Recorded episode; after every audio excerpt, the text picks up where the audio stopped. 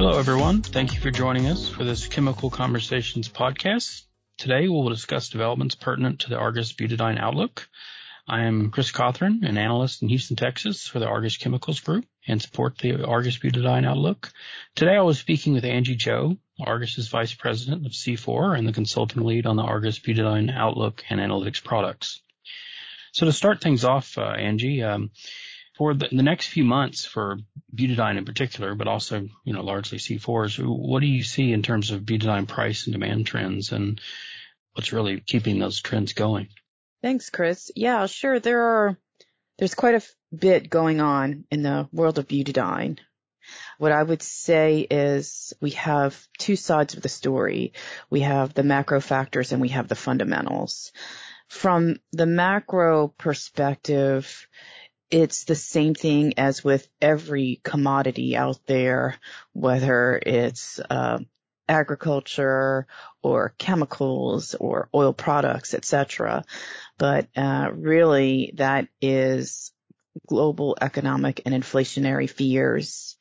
Also, mm-hmm. the COVID lockdowns and a weak housing market in China.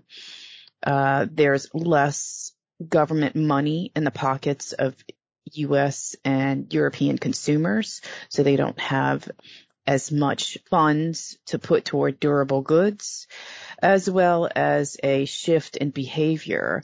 We have more and more people traveling. We saw that this summer with some of the European airports were canceling flights and restricting the number of passengers per flight because of the shortage of airline pilots and also support staff. And in addition to that, we have a return to work as opposed to work from home, as well as kids are, are back to school and back to school activities, after school activities. So that's it from the macro side. That's it. I should say that's it. That's quite a bit. that's a lot of. right, right, right. Yeah. From the fundamental side, um, it's a it's a really odd time and it's been an odd time for at least the last year where the US has been the global price leader for butadiene and that is a shift from what we know historically where Asia Pacific typically took the lead and all eyes were on Asia we'll talk more about why that is, but okay. uh, but yes, that uh, definitely has has had an impact in in the short term. Mm-hmm. So you know all this going on in these macro trends. So you know how is this affecting producers and sort of really what what butadiene is produced from and globally and regionally. Right. So butadiene is a co-product, meaning it is for the most part not produced on purpose. There are a few ways to, to make it on purpose, but uh, a vast majority of butadiene is produced via an ethylene cracker. And one of the struggles that we've seen since, let's call it early summer, we saw signals from Asia of very tight ethylene cracker margins because of weak derivative demand from the ethylene and, and propylene segments. And let's face it, butadiene, uh, actually cracker operating rates are driven by ethylene demand and not butadiene or, or mm-hmm. other co-products in MIAM. So it's really, uh, butadiene is at the mercy of, of ethylene and it always has been and it will be until there's more ways to produce BD on purpose, uh, you know, economic ways, I should say. So what we've seen is globally cracker operators have curbed back on operating rates. And again, this is due to weak ethylene and propylene margins. So as a result of lower cracker operating rates, what happens is, is there's less feedstock crude C4 and crude C4 is how butadiene is produced. So that has certainly helped in propping up prices uh, globally for for butadiene, particularly in in the U.S. and in Europe. So what I would say is Asia was the first to lower operating rates. That probably started, um, let's call it early summer or even late spring.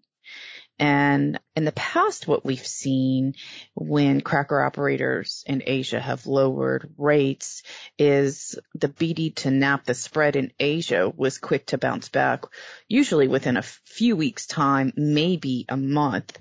But as I've mentioned, Asian crackers have been running at reduced rates since, since early summer.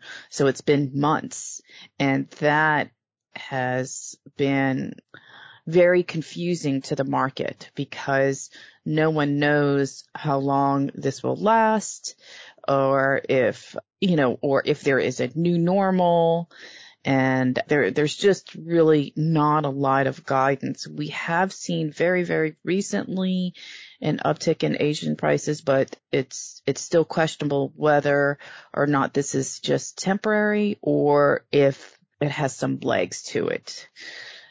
Looking over to Europe, what I would say is uh, some believe that cracker operators are running at about 70% or even lower whereas in the U.S., crackers are probably running in the mid to high 70% operating rates. So again, this is why we have less crude C4 globally and maybe what you would say higher than expected BD prices in, in the US and Europe. Hmm. So, like, you know, if we have the status quo of today, what, what's going to look like for supply and demand sort of on the horizon? I mean, what do you see in terms of responses to some of these conditions and, you know, the impacts on economics, things like that for these producers? Sure. What I would say right now for Asia, what's, what's troublesome for that region is managing supply demand it sounds obvious, but the, the reality is, is that BD supply has been much quicker to start up relative to new derivative projects. And we've seen this in the past. For example, when this came in to, uh, to the U.S., we saw crackers starting up much quicker than, than, uh, derivatives. And so it's, this, this is nothing new, but in particular, at the moment, we have low nitrile rubber latex, which is primarily used for rubber gloves, and also low ABS demand, acrylonitrile butadiene styrene. And ABS goes into a number of segments. Uh, it can go into white appliances, washer dryers, uh, dishwashers, uh, refrigerators. It can also go into metal, medical equipment. It goes into toys and, and several other items. And so it's, it's really a good indicator of what consumer demand looks like because there are so many segments that ABS goes into. But the bottom line is these two sectors, nitrile rubber latex and ABS account for probably uh, the top two of three growth areas, you know, in terms of new projects. But eventually, I am optimistic that these derivatives will come on stream and this will, of course, help absorb this BD supply. In Europe, what I would say the struggle is uh, high natural gas costs, particularly as we move into the winter. We saw elevated prices even in the summer months but uh, we anticipate that there could be potential for high prices into the winter again. Although there is a possibility that Europe is, is prepared enough for the winter, but in any case, assuming that natural gas prices are high this winter and there, there's just not enough supply, the real struggle for BD producers in Europe is how to pass through these costs into the monthly contract price discussions. Mm. And what we've seen in the past year is that producers unfortunately have not been able to fully recover those costs. And really the, the price driver when, when, uh, when the MCP went up has been more on supply demand rather than implementing energy cost. Mm-hmm. And, and it's also frustrating for BD producers because several of the derivative producers have implemented their own surcharges across the rubber and styrene block copolymer chains. Mm-hmm. So we, so we see that happening in the derivatives, but not in the monomer. The other thing that's interesting, uh, as I've said, BD is, is a very interesting market, is the shortfall from Russian imports in, into Europe. Mm-hmm. And the biggest case as it relates to the C4 chain is high cis PBR. And there is a major shortfall of high cis PBR in the region. And as a result of this, we see Synthos, which is based in Poland. They've announced an expansion and also a restart of an idled unit to compensate for the loss. And we'll see this um, BD demand surface by the end of the year and into Q1. But at the same time, you have Synthos and other rubber producers who are scaling back on emulsion styrene butadiene rubber production because of high utility costs. So it's limited in terms of what has strong demand in, in Europe versus uh, weak demand. Oh, Angie, let me ask you this. You know, looking at the prices for three key regions, sort of the U.S. or Americas, Northeast Asia, and Europe, there's apparent disparity of prices that's emerged particularly I've noticed in mid-2022 and sort of persisted. The U.S. contract price is currently above the Asia and Europe prices. This apparent separation wasn't always the case. Um, what supports the U.S. price elevation in particular? If you could provide other insights on those prices. Sure. We'd really have to go back to February 2021 to answer this question properly. Mm-hmm. Back then, if you recall, there was an unprecedented winter freeze along mm-hmm. the Texas Gulf Coast. It was, I believe they called it Uri.